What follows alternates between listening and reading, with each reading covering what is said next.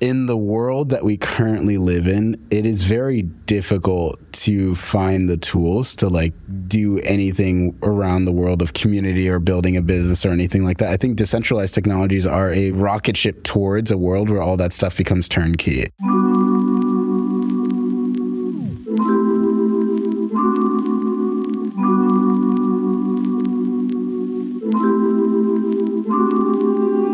Welcome to the Sporting Crypto podcast, where we talk to leaders at the intersection of sport and Web3 on their journeys in this weird and wonderful space.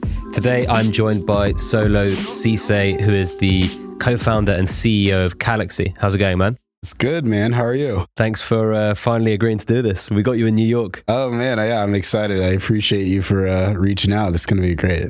Why don't you um, begin by telling the audience a little bit about what your energy is focused on right now with Calaxy? Yeah, absolutely. So we've been we've been building for a number of years. Uh, I founded Calaxy with Spencer Dinwiddie of the Brooklyn Nets. He's actually down in Miami right now. They got an away game, so he couldn't be here. And our main focus was trying to reinvigorate or rebuild the creator economy. We wanted to create better avenues to creator monetization and allow content creators of all different types, not just sport, um, but to be able to monetize themselves. And you know, our journey really starts even before that with Spencer's contract contract securitization, he became the first NBA player to tokenize himself. And we saw a better or an even bigger opportunity to help different types of creators tokenize themselves. And we went with more of the utility model, just given that securitization and the regulatory landscape had been ever changing at the time. And so we saw an even bigger opportunity with things like Cameo blowing up, things like Patreon, OnlyFans, all these different types of creator first platforms. You know, we thought we could build a better, more efficient social media model that allows content creators to sell experiences to their fan base um, and monetize themselves as the asset versus kind of being used as the asset in the world of web 2 and so you know that was our main focus and we've been happy to you know have made all the progress that we've had over the last couple of years. We launched in august of this summer august this year and it's been a great process ever since. And uh, yeah just trying to find and hunt for product market fit. And how's it been going since the launch Oh, it's been great. Like, honestly, I think one of the biggest surprises of it was really how other people viewed our product. And I think you have a very good idea of how people will receive it, but you never really know until you ship a product. And so, what we did is, uh, you know, it's it's been great. We've had overwhelming support. We've built on the Hedera network, which obviously the HBAR Foundation is a proud sponsor of this podcast. So, we love it. Shout out, David. We've been working with them for a number of years, and the community that's been behind us and, and been able to support the project in the early days have been great. We shipped just an MVP, so it's a high functioning MVP. Um, but uh, it's been it's been a great process, really getting to understand what people are you know asking for, and you know I think a lot of people were comparing it to X upon launch, which was great, just because you know there's not really many crypto consumer facing applications that you would even think to compare to the ones we use today. And so I think it shows the level of work and focus that we put in and that we didn't rush a product to market and wanted to ship the best product possible.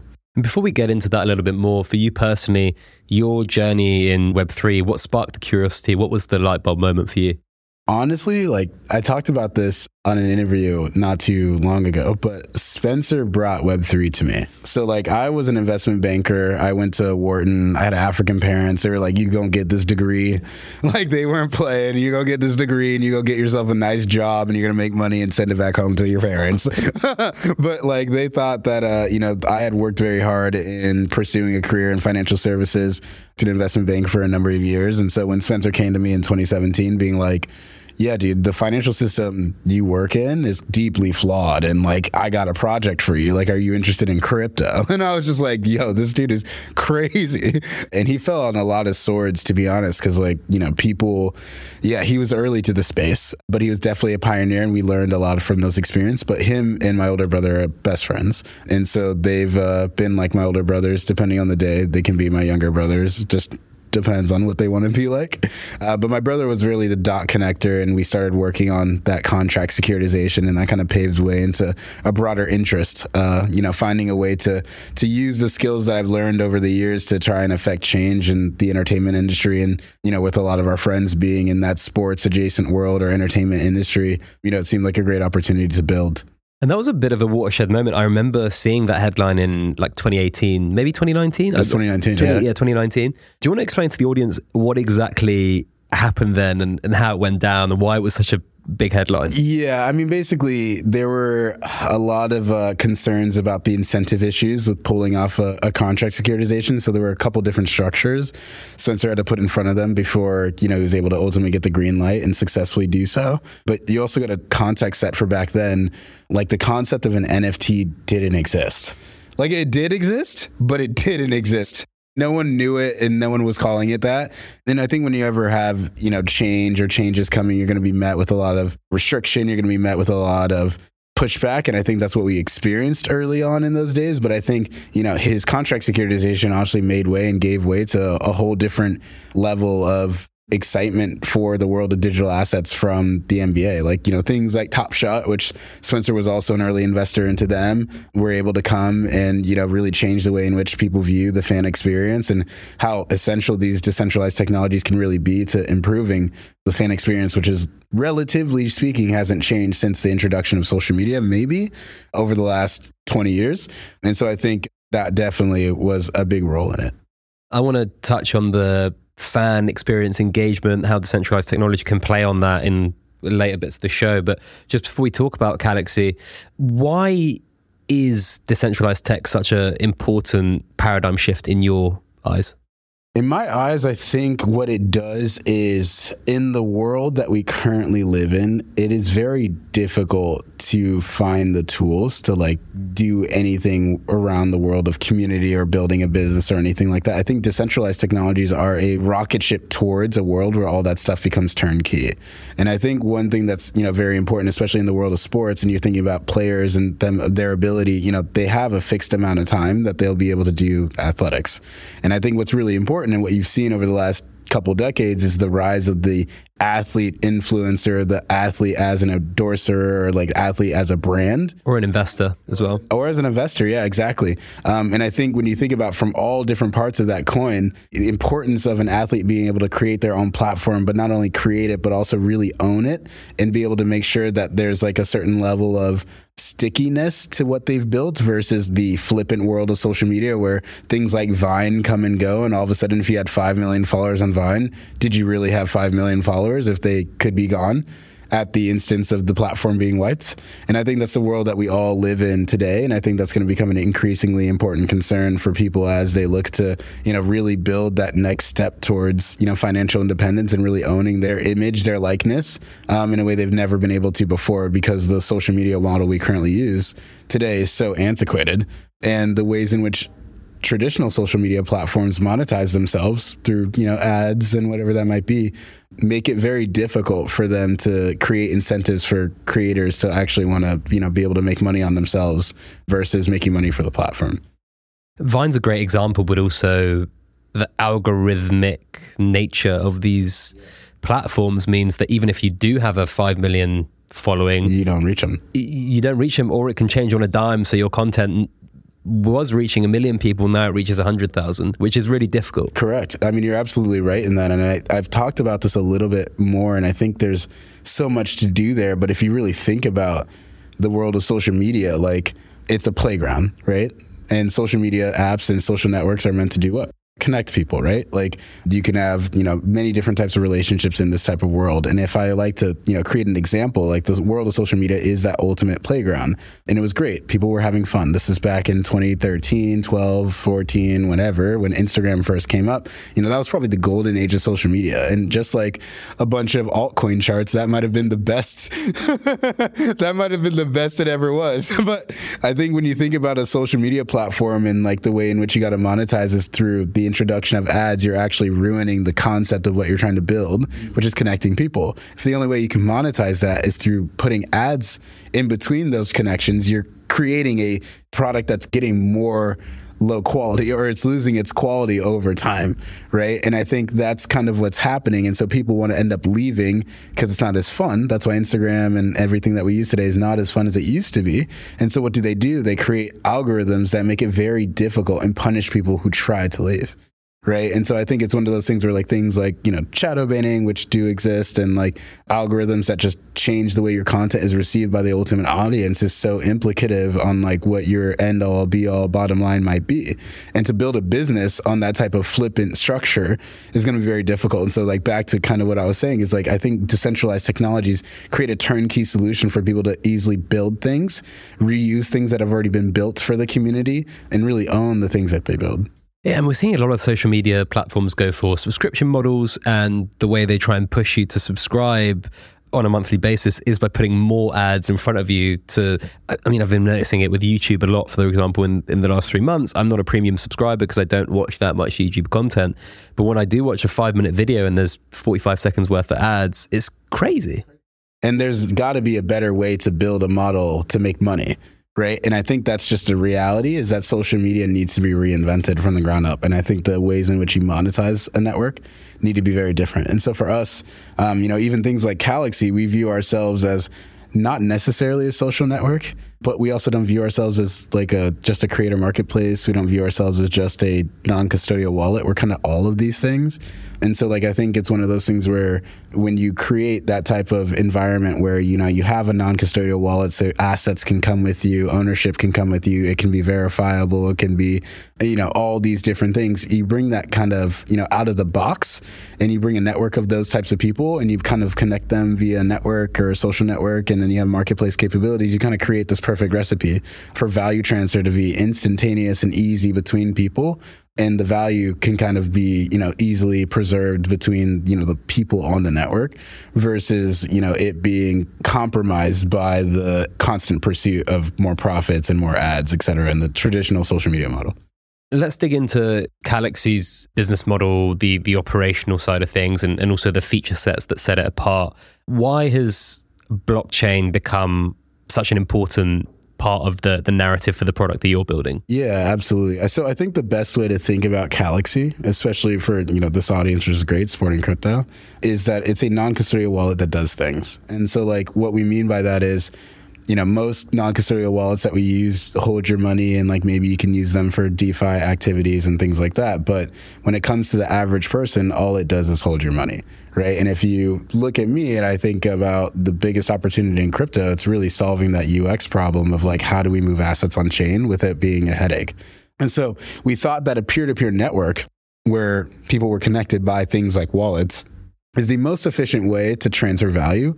And that could very easily be applied to helping a creator get paid. So it's like a fan creator, two wallets, easy way to exchange value. In exchange for the value or the, the money, you're getting that experience and kind of creating that paradigm.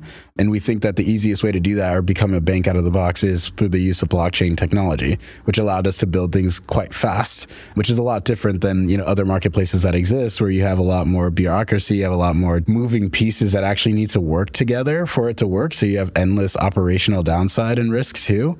And so I think for us, you know, that's kind of, you know, why the blockchain aspect of it was so important because out of the box where Hashgraph um, was so important out of the box is because it allows us to do things like build a marketplace relatively seamlessly.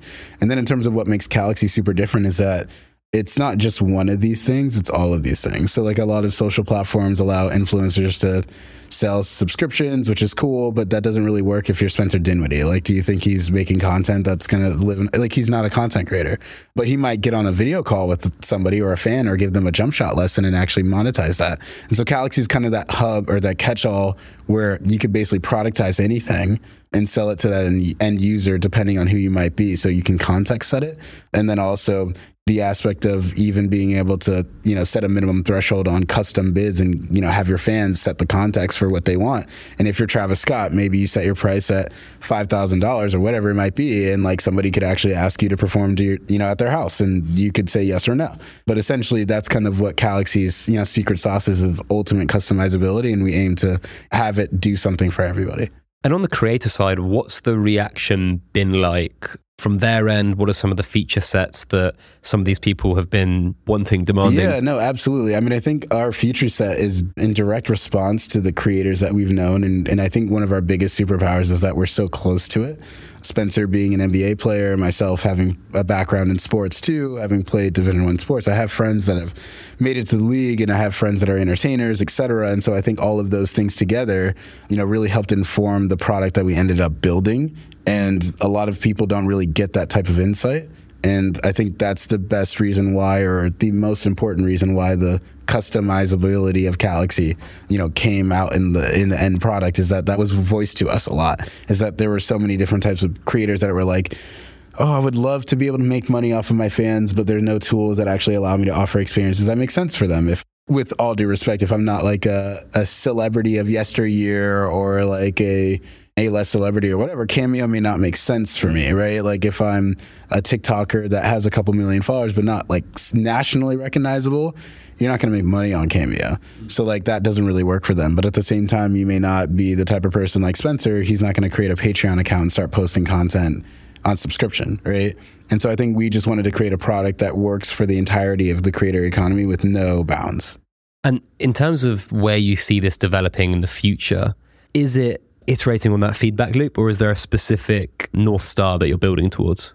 Uh, I mean, I think the feedback loop is really important, but I think the world of you know Calaxy is being built as we speak about it, and I think that's kind of you know our main goal is to obviously find product market fit as fast as possible. But you know, there's a lot there when it comes to the ultimate, you know, the end all be all. Like I want somebody to use Calaxy to ultimately decide where they go to college and monetize that decision. Like in the world of NIL and stuff, if you're the top five star recruit, what's stopping you from being able to ask your fans, like, do I want to go to Ohio State and Michigan? Dollar per vote, like winning fan base wins and I raise $100,000 because I just am the five star recruit. That's a world that's not too far away. And that's the one I want to build towards where ultimately anything is possible. And content creators aren't beholden to the, the platforms that they build their content on. And I think it's just the most crazy concept to me that like the, the social media model that we currently live in is just so one sided in terms of the net benefit of, uh, you know, who's really benefiting. And then how do you reconcile the fact that some of these creators have content flowing on different platforms. And obviously, there's not the ability to kind of like plug and connect all those things together. Is that issue something that you're thinking about as a platform as well? Yeah, I mean, I think that's always the case. And I think the best way to answer this question is that I think every single application or new tech product, especially nowadays, it's so much more difficult than it probably was 10 years ago. And I say that to say is because I think you have an attention issue these days, right? Like we have the shortest attention span we've ever had. TikTok, like, is the exact example of why that's the case. And so I think if you ask the average person, like, how many apps they had on their phone, um, they have too many. And so I think even if you look at some studies, like I, I, believe in like early 2010s, the average person had 30, 40 applications on their phone. Today it's more double, like more than double that. And so when you think about that, it's like every single application that you download has to serve some sort of immovable purpose for you to actually make sense for it to have a space on your home screen. And so I think a lot of it is kind of like understanding, you know, that reality and building a tool that solves multiple needs for that content creator. And I think Calaxy does that really well as it solves so many different needs for them. But I think the goal is like ultimately to build a product that serves the needs for a lot of different people. And I think the other one to think about is kind of the you know the non-custodial wallet and like the UX issue. Like we want to build the wallet that is the wallet of the future. We want to build the wallet that people actually want to use and people want to you know check on a day-to-day basis or an hourly basis. Like you know I think one thing that was super cool was Spencer and I went on CNBC and actually did a live demo where I sent him USDC on TV with the Calaxy app in our DM system. It's called Send Crypto Through DMs or DMs with Superpowers, where you can actually text crypto to a friend. Because if I were to ask you, when was the last time you used crypto to pay your friend back for a pizza you split? When was it? Never. Isn't that crazy to you? Yeah. There's a multi trillion dollar asset class. The best use case for it is peer to peer payments, yeah. not NFTs, peer to peer payments. And no one's using it.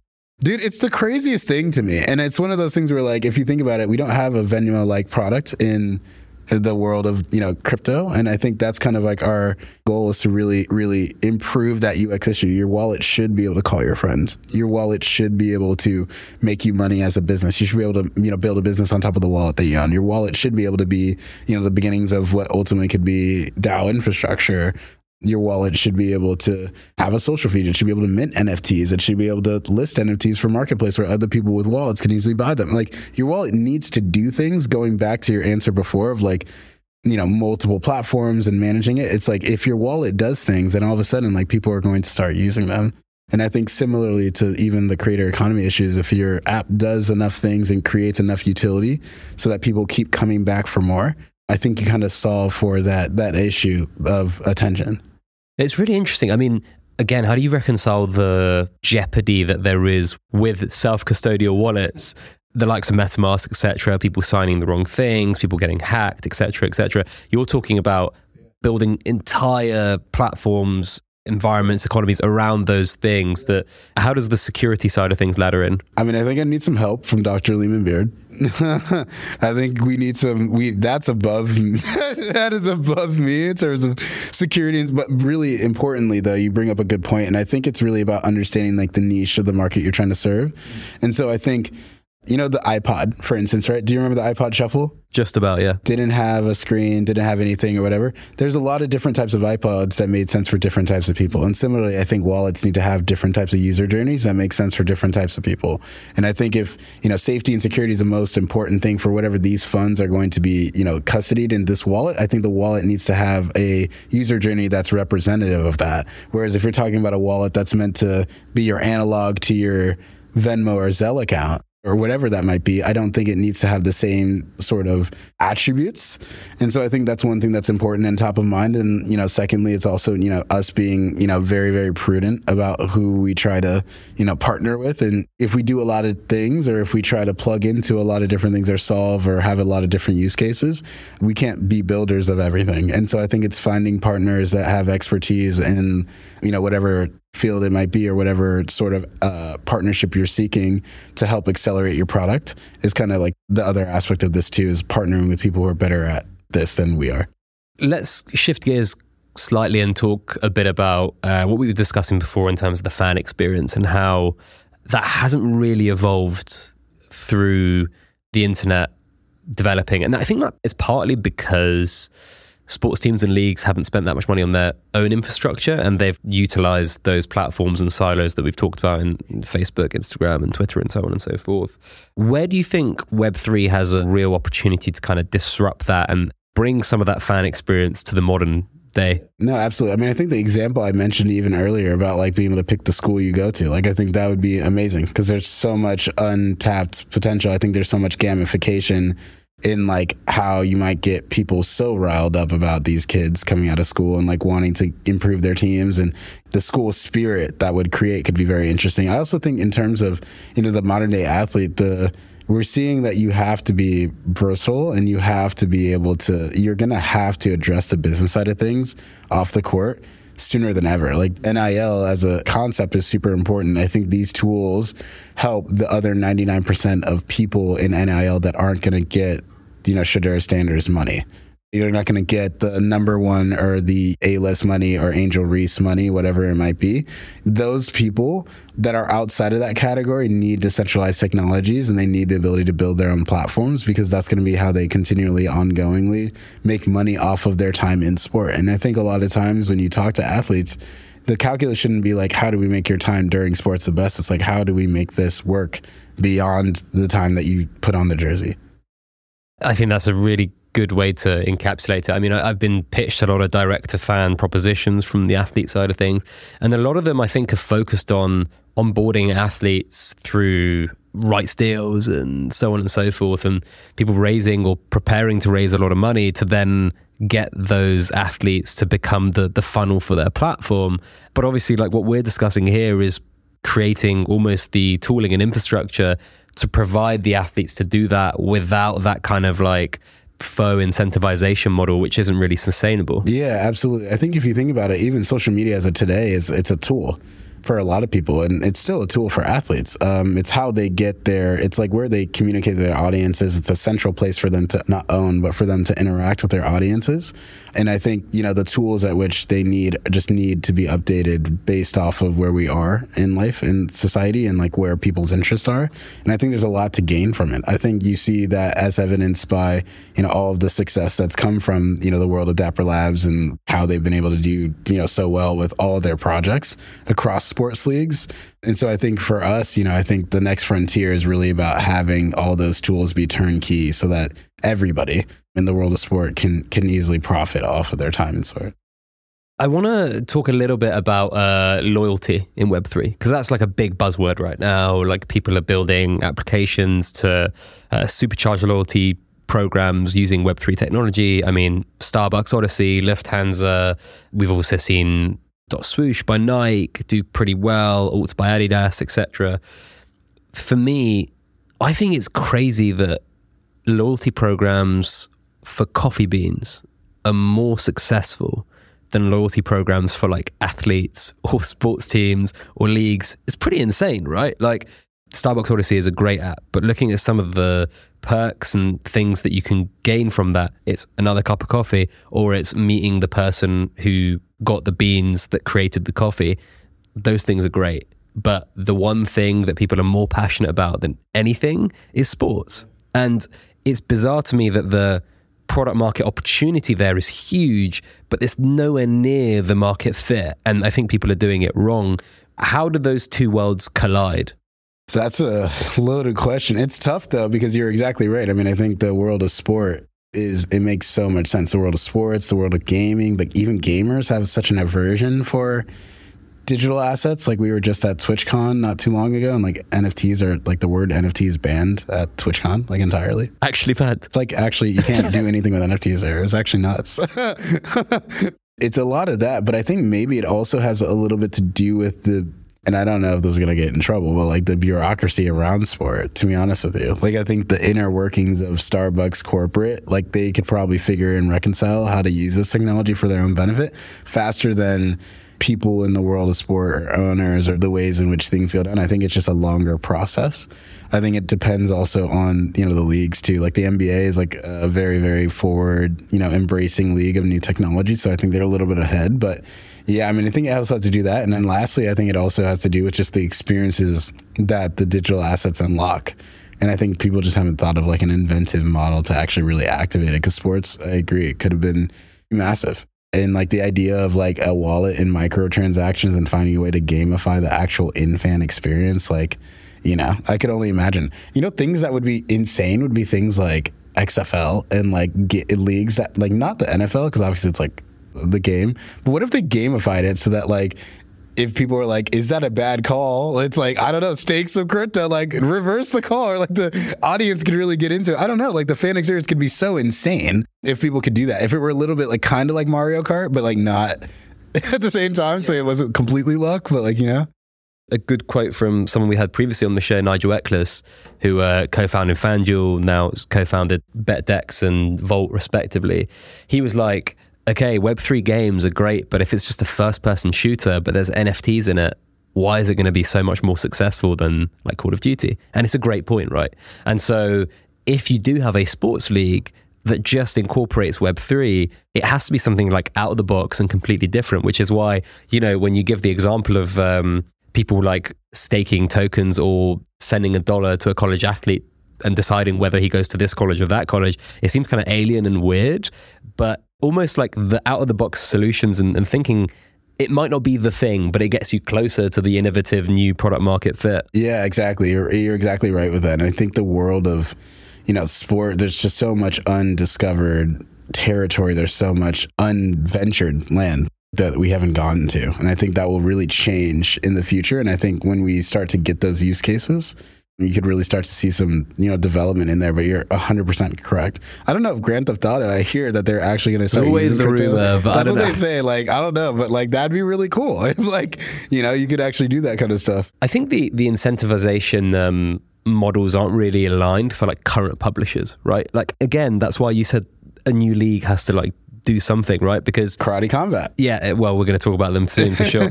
But like um you know, GTA, they sell a game and it makes them billions.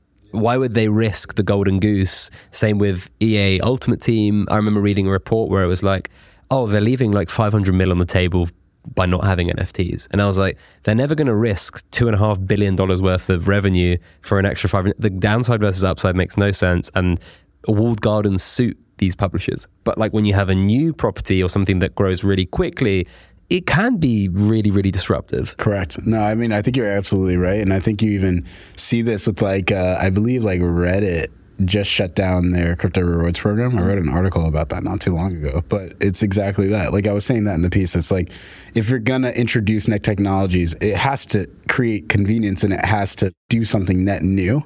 And I think they just tried to replace their old program with a crypto forward program that also was less user intuitive right? And like that just like is a recipe for you know things that need to be very much so reimagined uh, before they're introduced to the public and I think the irony is they have probably the most successful consumer facing crypto proposition with um, Reddit collectible avatars. Yeah, and that's what I say in the article because I'm such a big fan. Reddit is like the they're early to things. They embrace things. They do things that everyone else is afraid to do. Honestly, they sit way further on the other side of like risking two and a half billion for five hundred million. Not saying they would, but they're closer to that. And so, yeah, no, I think you're exactly right. It definitely has to introduce like some sort of net new novelty. For sure. I think we'll wrap up part one there. And before we move on to part two, I need to remind you that this podcast is sponsored by the HBAR Foundation. The most beloved sports brands understand that what fans want is simple a reason to be passionate. The HBAR Foundation enables brands and fans to share the passion they have for their teams on chain using the Hedera network, the most used sustainable enterprise grade DLT for the decentralized economy. Visit linkedin.com slash company slash HBAR Foundation to learn more and get the latest HBAR Foundation and Hedera network news.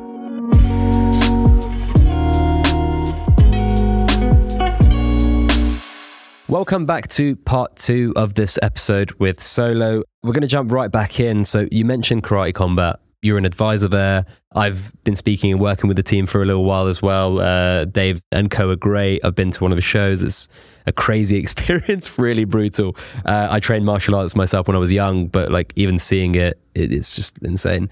Um, we were talking about kind of outlandish, crazy propositions that have to be outside the box enough to potentially succeed and, and innovate and disrupt. Why do you think this project is a special one? Whew. I mean, I think the karate combat guys, they just do things outside of the box and they're legitimately just trying to find ways to improve the fan experience. And I think that forward looking approach to integrating decentralized technologies into what they're doing is just going to be so much more better received than people kind of do so after the fact. And I think they just built it with good intentions. They didn't rush anything. I feel like they did their best in trying to actually solve a real gamification issue in the world of fighting and combat sports. Um, and I think when they did so, they did so in such a you know nice and novel way. I think it was the launch of Karate Combat brought about so much like it reinvigorated the entire Hedera community and the entire crypto community. You saw everybody, you know, down at I think it was Bitcoin Miami. They had their huge event that they had down there and everybody was talking about it. And, you know, I think they, you know, really set the bar for, you know, what it really takes if a if a sports league is really gonna, you know, seriously try to look to integrate these technologies a lot of people have tried to do the DAO thing in sports, and with not even a modicum of the same success. Them, uh, Links DAO, Krause House, and a few others have, have found some success to varying degrees. Why has it been so difficult to kind of instill this decentralized autonomous organization vehicle to this industry? I just think it's unfamiliar. To be honest, I just think people are afraid of things that they just don't understand and that's just the reality. And I also think there are reasons as to why it will take a lot of time before, not a lot of time, but I think it will just take some time, or people that are really able to cut through the knife. And I think Karate Combat, they've done a great job at trying to really lay the blueprint for what this could look like. Definitely some ways to go and like educating people about it. But I mean, I think in terms of the brand and how they've been able to introduce it to their fans, it's great. And I think you've seen that even earlier with Top Shot and like the way in which people really enjoyed this fan experience and analoging it to things that they understood already made it easier for them to pick up and use the product. Yeah, I mean, Top Shot's a great example. We've seen success from Sorare as well and, and a few others. I mean, we've got the DAO side, the collectibles, the gaming. Sports kind of cuts across almost all of those things, and Web3 is just also horizontally disrupting all of them. Are you surprised that there's not been more success uh, at the intersection of these two things?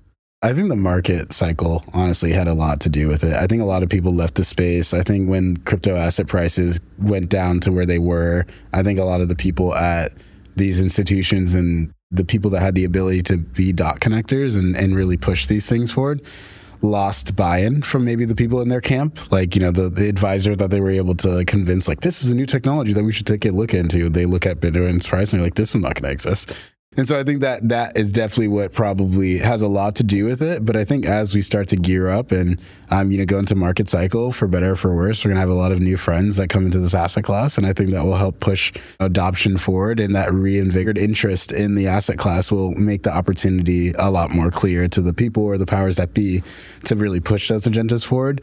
There's a certain level of like, yeah, I wish it would be a little bit more successful, but I also understand that it's like quite early where we're at. I think things are just going to take way longer than they used to, just given to you know where we are and how deeply rooted we are in the way in which we currently do things. And so I think people just need to have patience, prudence, and you know continually see things through. And the fact that there's not really a correct blueprint, right? I remember when the Starbucks Odyssey thing happened or when Nike bought RTFKT, these start to become small reference points for execs these big brands to be like, okay, this has been noise, but if those guys are doing something, we should be paying attention. And sometimes it does take those, in retrospect, small moments, but at the time, big ones to kind of capture enough attention to get people on the other side of the fence. Yeah, no, absolutely. I mean, I think it's gonna it's gonna be that. It's an education thing too, and then also I think innovation takes time the beauty of decentralized technologies, the beauty of Hashgraph, the beauty of these things is that we are not sure what the best use case for it is right now. And that's what I was saying earlier. I think the best use case for crypto is peer to peer payments right now, personally, in terms of what I've seen. Um, but we're not currently using them. But I think in general, I think when we, that's what I'm most excited about this next upcoming bull market is that, you know, we will see the use cases that may not have seen the light of day for a myriad of reasons over the last couple of years. And I think that unknown factor is honestly what I'm most happy about just because I think, you know, that's going to be, you know, another X factor here is like everyone that's in crypto right now has been in crypto. They're sticking with it. It's a bit of an echo chamber. So, like, of course, there's a lack of innovation and, and, and new concepts and stuff because there's not new people entering the space. But I think as people start to come back to the space, you know, we'll see opportunities for new use cases and more imaginative concepts come to play. I want to backtrack a little bit, this is a question I was just thinking about um, as you were saying that when you're speaking to big partners and potentially big brands or big creators, what are some of the big hurdles that you have to jump or that you have to clear to convince them that this is a good idea to partner with you and Calaxy? I mean, I think the number one is honestly just awareness. I think, and then also just the stigma of digital assets. I think that still lurks a little bit. I think people are getting a bit more open to the concepts of it, but you always have to, you know, even if people love the idea, they love the branding, they love the videos, you know, we have a pretty nice, robust brand image and it's unassuming. When they start to understand the inner workings of things, they want to know more. And I think it's more of an opportunity, really. But I think it's just the, the inertia that is going to be required to really push those people over the edge is something that is a bit unique. Just given that if you are everything Calaxy is minus DLT, which probably arguably makes it not Calaxy at all. But hey, in the eyes of these people, you know, it would be a lot easier to explain them the concepts of it. But the, the issue is that obviously you don't get all the benefits of DLT. And so I think that's definitely the biggest challenge. But again, I think it's really having great answers for the benefits of why you need the technology there's not enough people in our space that are building for the why, right? And I think that's kind of, you know, challenged by a number of things like why can't I just text you crypto? Like that's kind of like how our idea, even for send crypto through DM, came out to be. It's like I can't remember the last time I used crypto to pay a friend back. I'm an expert. I sit here and talk about crypto eight days a week, and I don't use it. Like that's what I was sitting here. I'm a fraud, bro. We're all frauds. How is that possible? We are experts. We don't use it. Like let's solve that issue, you know, and that kind of thing. And I think people just need to start building for that. Just because I think there's so much promise, but there's too many people thinking about the promise and the what ifs and the asset prices. There's not enough people thinking about building things that actually make it easy to use. It makes so much sense, right? Building for the why. I mean, the reason why I love the Reddit example with collectible avatars is because you had static profiles that with one small unlock with assets on chain, it just completely overnight, boom, like people just got it. They were like, I can buy this thing, and if I don't like it, I can trade it for something else. I can sell it. Just amazing, right? I don't think there's enough of those propositions that like the unlock is so clear to everyone. You have to explain it to someone who's never heard about crypto and they get it. There's a lot, I think, at the moment of people trying to sellotape utility and function onto the kind of digital content they've made. But it'd be the same stuff that we're already doing. It's the same utility and function that we're already doing. That's nothing novel about it. There's nothing new. And so it's like, what are we doing? like, you know what I mean? And I think we have such a creative ecosystem. There's so much opportunity. And so I think there's just a lot of undiscovered territory. And I think that's what I'm excited about is like, it's hard, dude. Like, I think our space is very tough because it's like the venture money that would have been able to support some of these inventive people who come outside of this ecosystem is dried up, right? Like, they don't want to buy crypto right now. And so, like, it's really on the layer ones to help support projects through the bear market just because you're not going to have that access to capital that you would have had in a frothier market, right? And so I think that makes it tough. And so you see a bit of like a, a consistent exodus of people from the space, just given that it's been tough over time. But I think as the market cures a bit and you can kind of, you know, the venture money comes back and you have a little bit more opportunity, there's just going to be more builders in the space. But it's it's very interesting because it's tough because it's like at the end of the day, no matter how you know amazing your product might be, and even Calaxy included, we've had conversations and like you know people may or may not be as open or willing, and there's always going to be a group of people who are like, I'm not touching that, mm-hmm. and you know that's hard to go up against. Whereas if you're completely Web two, you don't have that problem, and so I think it's a combination combination of that and the macroeconomic backdrop that makes it even more difficult. And just wrapping up with a few questions here on kind of a bit more future gazing. What are you most bullish at this kind of intersection of sports, entertainment, culture, and, and Web3? Uh, I'm most bullish the creator. Like I'm most bullish the actual players and how they use these technologies. And I think what I'm bullish about are the tools that are going to arise in the next 18 months that make it really turnkey for a lot of people in consumer settings to use it. And I think the retail focus is going to be really important. Like retail use cases in the world of sport are going to be key. I mean, it kind of lives at the enterprise level, but I think it's one of those things where it has to touch the fans. It has to be very much so geared around that sort of fan interaction. Um, and so I think that's like kind of one of the biggest opportunities. Uh, and, and I think that's where the market is heading. And I think we're going to see an influx of those types of tools start to populate. And I think that's going to change a lot of things just because you're also seeing a lot of people that are fed up with social media right now they're fed up with the way in which they, you know, currently monetize their business and all these things. And so I think as people come back into space, as capital comes back into space, the inventive people come back into the space, we'll start to see solves for those issues. What do you think's being overhyped? Ooh, overhyped. It's tough because I feel like in the bear market, everything is kind of like everyone's depressed yeah. and stuff. Yeah, yeah, yeah. I think just the the reliance on, and I hate to say this because I'm not saying it in like a bad way, but the reliance on like NFTs saving this technology need to go away. I think, like, you know what I mean? Like, I feel like NFTs are beautiful technique. We use them. We love them. Calaxy uses them in so many different ways. We could talk about it all day.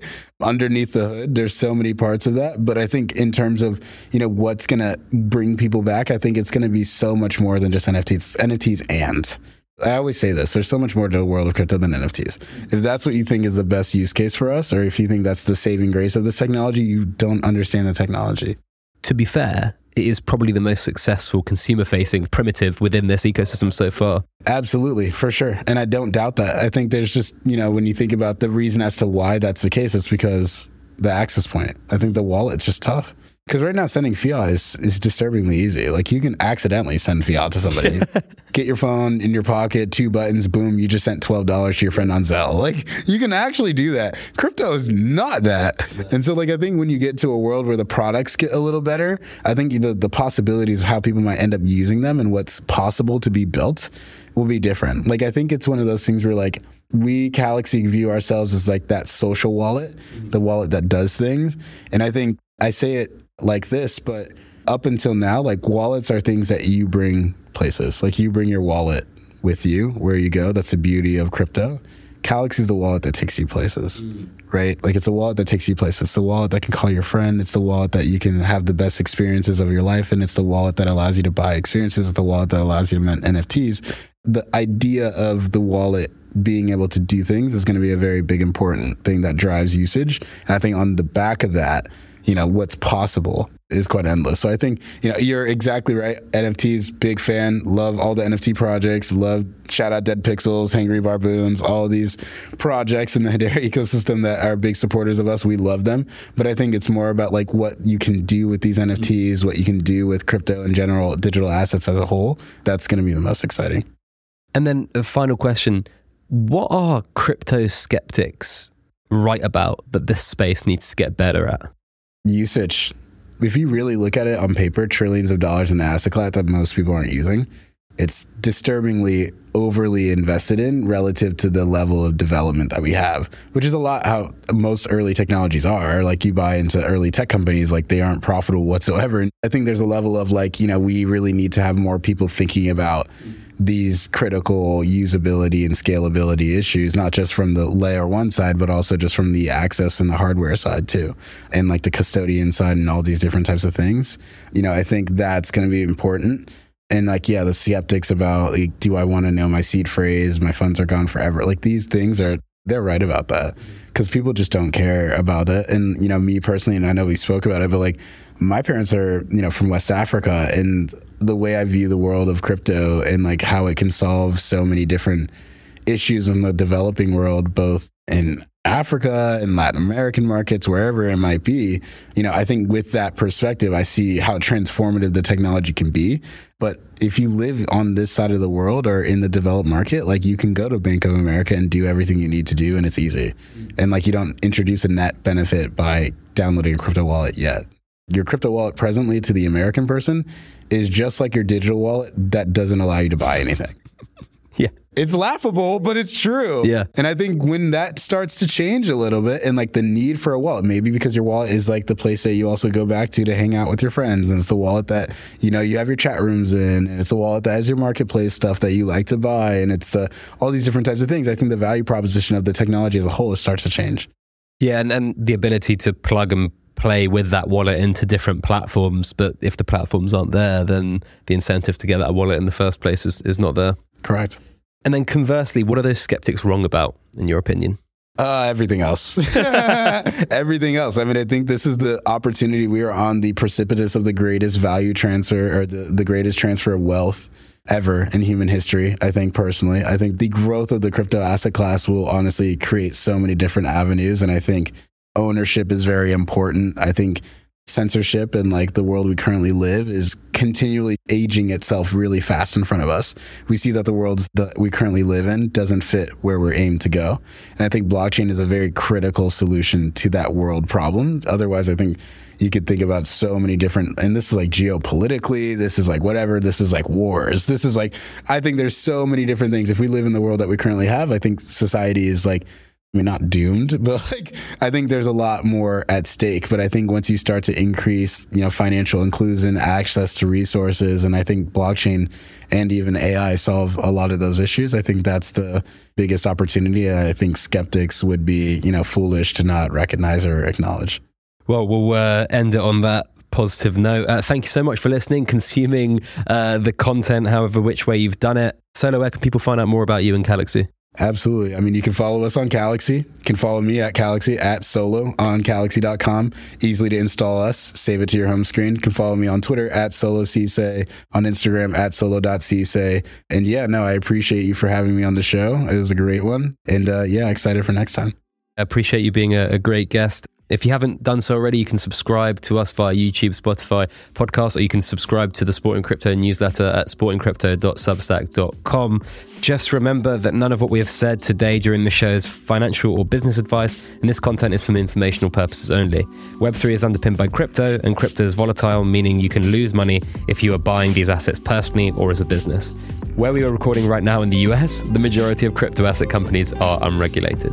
Thanks so much once more for consuming this content. We'll have more sporting crypto for you next time.